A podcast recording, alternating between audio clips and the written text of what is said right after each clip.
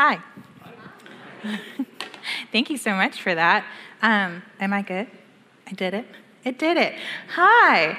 Uh, I've never used one of these uh, headsets. I'm so very used to a microphone, so um, my hands will be desperately looking for something to do, but we will make it work.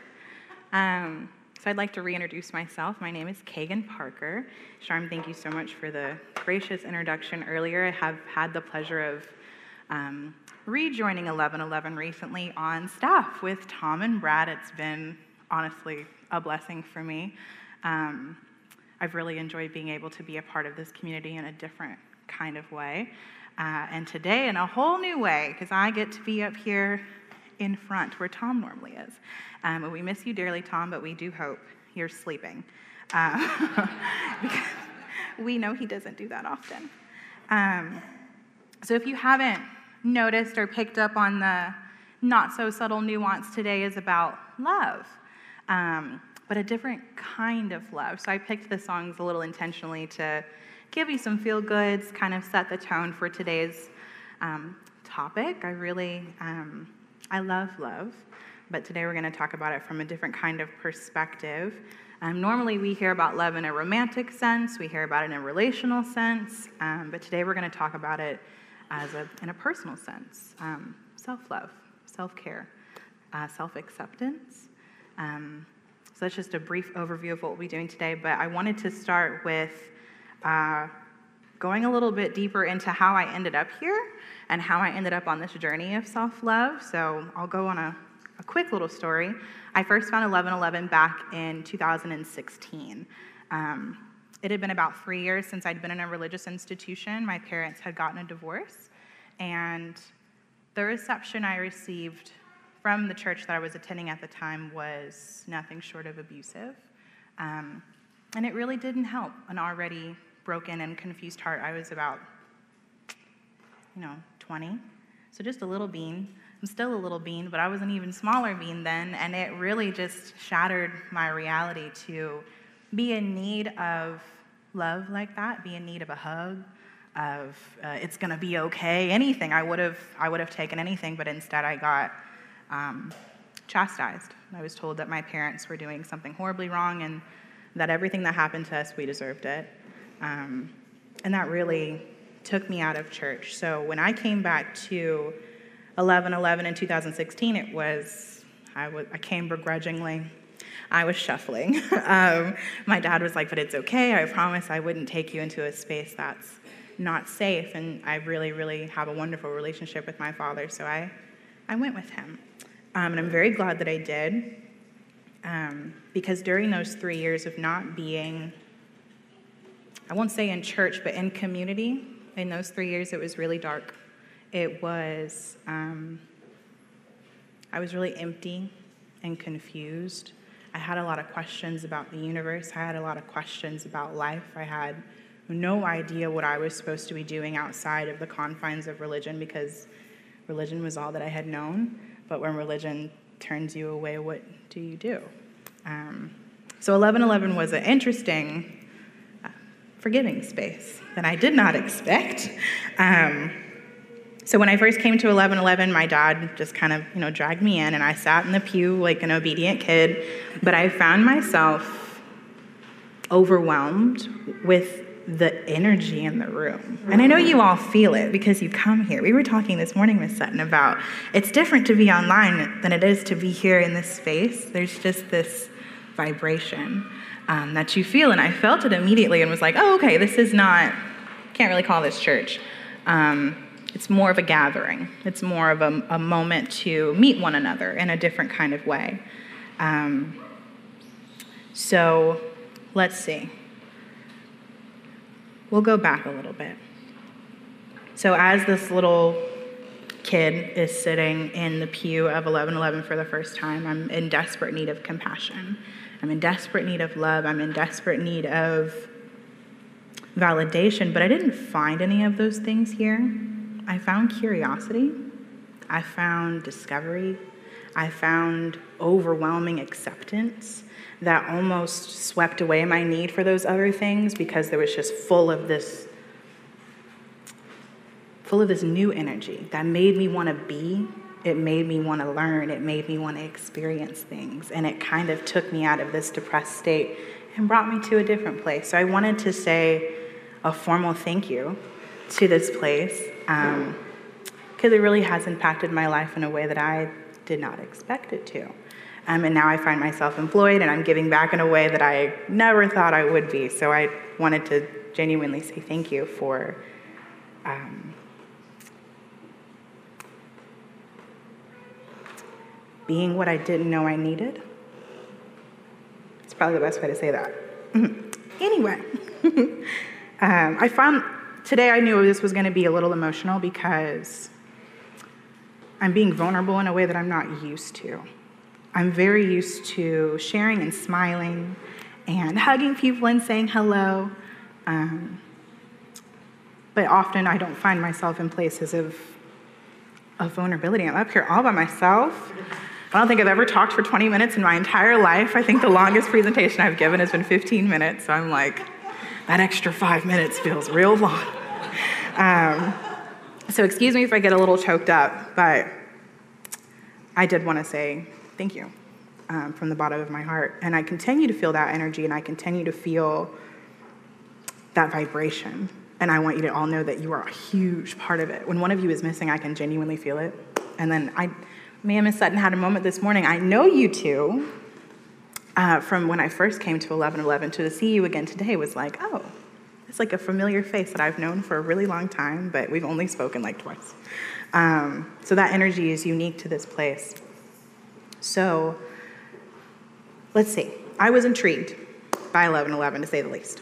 Um, my father also let it slip that I sing. And it wasn't really like a slip, right? It was like, hey, my daughter sings, and he just like chunked me into it. Um, so then I found a different, a different part of 1111. I found the band. Um, and they just embraced me in this way that I had never been embraced before. Um, one of my fondest memories that I'll share with you guys, and I'll probably get choked up about, was with Mike Brown. Um, we all went to band breakfast one morning. That was like a ritual that we had. We'd go, we'd do rehearsal, and we'd run to breakfast, and we'd come back. And I found myself at the end of the table with him. It was, I mean, the old 1111 band was huge. It was about 10 of us or so. Like, it was a lot of people. Um, but I found myself kind of tucked next to Mike, and his whole presence felt big. So I really felt myself like tucked under him at the end of this table. Um, and I looked at him and I was like, Can I just ask you a couple of questions? Like, what am I supposed to be doing? What, what is the whole what is the whole point of any of this? Um, I feel really lost. I don't believe in Christianity anymore. I don't feel like this like this place has ever been anything for me.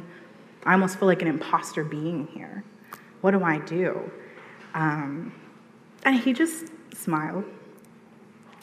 And he said, Find what feeds you. Find what feeds your soul. You can take pieces of everything and use that to make you feel whole because there's truths everywhere. And multiple things will be true, but you find what suits you. And that just blew my mind. Blew my mind. No one had ever said that to me before because I'd only known, you know, you pick one religion and that's the one you get and you stick with that one. Um, but now I was in a place of I was exploring Buddhism, I was exploring spirituality, I was curious about the world, and to hear him say that, my heart felt it. And it opened it up to this new place of exploration. Um, and then you know, there's other there's other memories. I honestly could spend a whole time up here talking about the way 1111 fed me in that space. Um, but that memory in particular really changed my life because I, I got to hold my arms wide open instead of keeping them really closed out of fear. I got to have them wide open and accept what was going to come my way that was meant for me, that was formed for me. And that was really, really different. So, 1111, this place played a huge role in my journey towards self discovery, self acceptance, and self love. So we made it back around. Um, so I, I, didn't expect that to happen. I didn't expect going on a journey about religion, about life, about all these questions about the universe. I'm an uncomfortably deep thinker.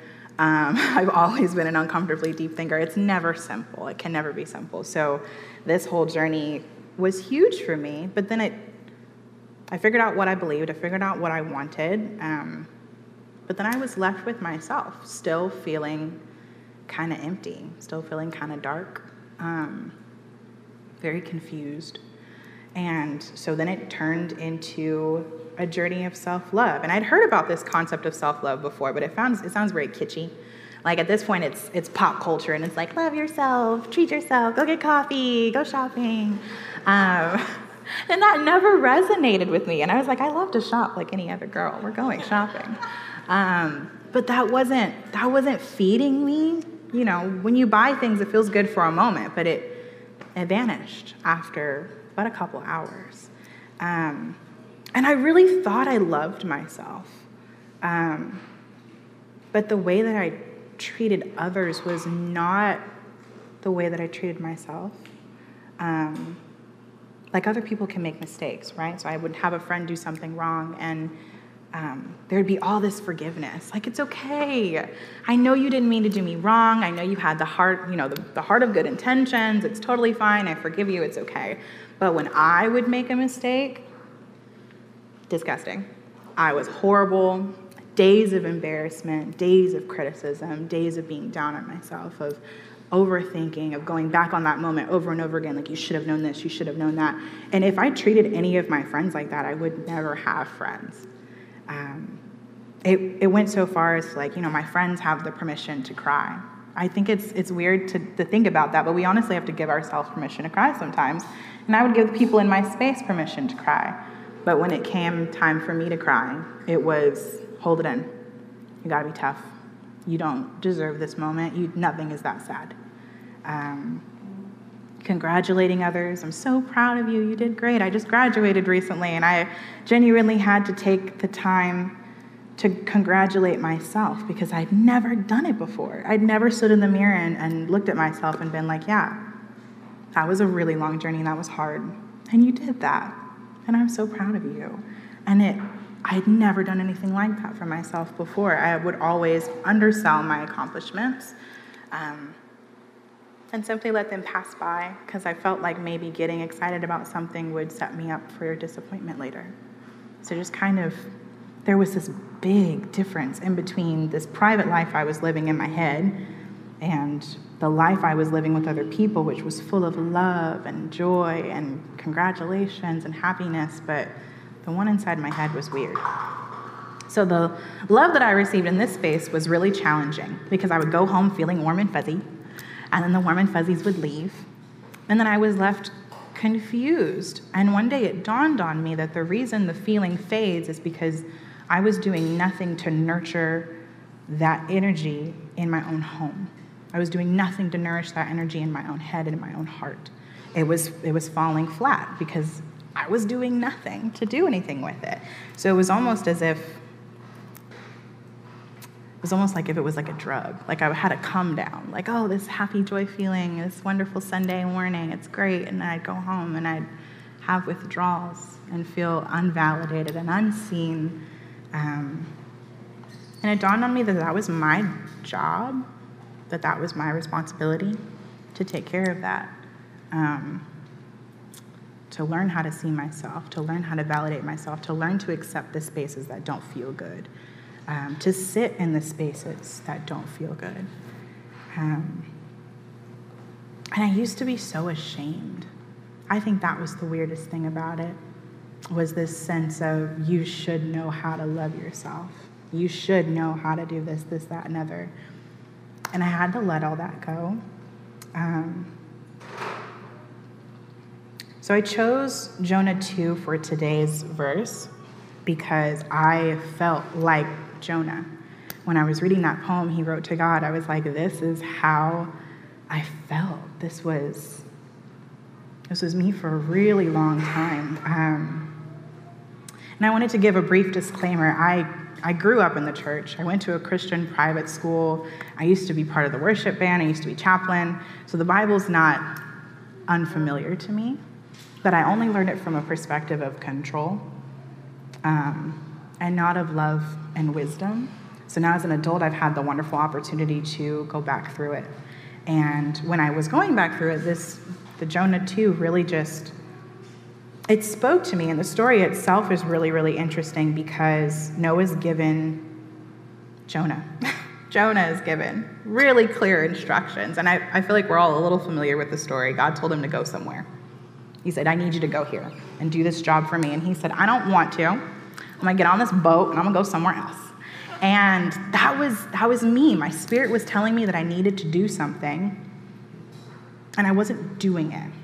I got in, I got really clear instructions about love. I got really clear instructions about compassion, about who I needed to be as a person but I was never applying those things to myself. So we see the trying to set up a little bit of a parallel. We have instructions and then we have what we're actually doing. I was not following instructions, and because of that, just like Jonah, I paid the consequences. Um, and thank you, Sharm, so much for reading that. I felt like you did a wonderful job of kind of embracing the emotions of that passage. Um, because in his solitude in the whale, we often think of him being in the whale as a punishment. I don't think it was. I think it was a bit of a blessing. Because in his solitude, he was able to see the situation just a little bit more clearly. Um, it wasn't to punish him at all. He really got to understand what his purpose was, to decide to align himself with his higher calling, to agree to do the thing he knew would be the most fulfilling for him. And I saw myself in that poem because I had to also do that. I had to wake up one day and say, okay, I'm loving all these people. All of these people are in my life and they say they love me so much because of X, Y, and Z, and I'm a, I'm a light to them, da da da da da. But I'm not one to myself. And that was that was me deciding that day to align with my higher calling of my purpose, to be a loving being authentically not just for other people, not just when it felt comfortable, not just when I had the opportunity to be that person, all the time for me, myself, and others. And that was interesting because at that moment I felt like I had just got spit up on land just like Jonah did. Like I popped out in reality and I was like, well, cool, cool, cool, cool. So I've got all these cool new tools and I've got to figure out what to do with them.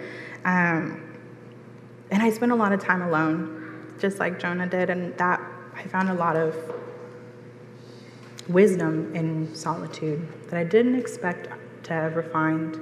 There's a lot of wisdom in silence. Um, there's more wisdom in silence than there often is in words. And in that place, I really found I found myself in a different way. And I think it's a pretty unique experience to know to say that you've been able to meet yourself. I got to meet me, and it was really cool. Um, genuinely an experience that I will cherish for the rest of my life and is a journey that I'll be on for the rest of my life. Um, so now we've brought it again full circle. Now that we've talked about how I got to this place and we've talked about what it did for me, let's talk about exactly what it is. Um, so, radical self compassion is a term we use in mindfulness. Um, it's basically a concept that encourages you to parent yourself, to be kind with yourself like you would your own child, like you would a friend, like a and I oftentimes think of myself as like a baby bird. Like, how would you treat a, a helpless baby bird? What would you say to them? Um, I think it goes a lot deeper than that as well because as a community of love, it's difficult to give from a place of need sometimes. If I'm not taken care of. It's difficult for me to take care of others, and we do, though. We power through. We have commitments, we have dedications, we have things that we signed up to do. And so we do those things, but then what happens to me at the end of the day. And I think the concept sounds a little selfish, and I am encouraging you guys to be selfish, which sounds a little contradictory to the whole idea. But in this selfishness, I found abundance in a in a way that I never, ever had imagined. Um, in the last couple months, I've had the opportunity and the honor to share with you guys some of my own songs. Um, and hopefully, I'll get to say, you know, sing some more for you guys soon. But most of my lyrics are about this very concept of holding yourself in a place of reverence so that you can then shower, like, shower everyone around you in this love, in this embrace that is effortless at that point because you've taken care of yourself. Um, so, yes, introspection, self love, and acceptance, they're things that I resonate with deeply, and I kind of wanted to talk to them about, talk with you guys about them today because this community does a lot. Um, as someone who's been a recipient of what you guys are capable of, I know you do a lot. Um, and I wanted to take the opportunity to encourage you to turn that energy back on yourself. However, that looks, everyone is different, um, everyone has different needs. But how often do you really stop and think about what it is that you need? And how often do you communicate that clearly to the people in your space? Do you even know what that looks like? Have you stopped to even think about it? Just questions to think about. Um, and like I said, I'm not talking about shopping, I'm not talking about long baths, playing video games, drinking with friends. All of those things are lovely and they make life enjoyable. I'm talking about holding space for you to cry. Um, when you're feeling hurt and insecure instead of lashing out, do you hold yourself in that space and ask yourself what you need? Um, when you're feeling warmth and having a moment of security, do you acknowledge what that feeling is so you can find it again when you need it? Um, do you align yourself or try to align yourself with your spirit, your higher calling, your self identified purpose? Um, do you take time to sit still and silent and to hear the whispers of the universe? Those are things that you do for self care. That's self love. That's self acceptance. Those moments of nothingness in which you can meet with yourself in a genuine and authentic way. Um, but yeah, those things, in my opinion, are vital and enhance your life and how you can show up for those around you. Um, I get the opportunity to show up for you guys every week in a phenomenal way, and it comes from how I treat myself on the outside now and it feels effortless and it's life giving to be in this community and then to go home and take the energy that I've received from you guys and instill it once again into myself. Um, so, band, you guys can wander back on out. Uh, I pulled a Tom. Um, so, I say all this to say, because this is a room full of people who love passionately with everything that they are. Um, and again, as someone whose life has been greatly impacted by that love, I want to encourage you as many times as I can through just a smile or a hug or through the opportunity to talk with you today, um, to hold space for yourself, to turn that same love that you pour out so effortlessly back inward sometimes, um, to check in on yourself, to check in on the ones around you, making sure that they're also loving themselves. Um, that you find space for acceptance for your faults, your weaknesses, your mistakes. Um, yeah, to treat yourself with the same kindness that you all have treated me. Thank you.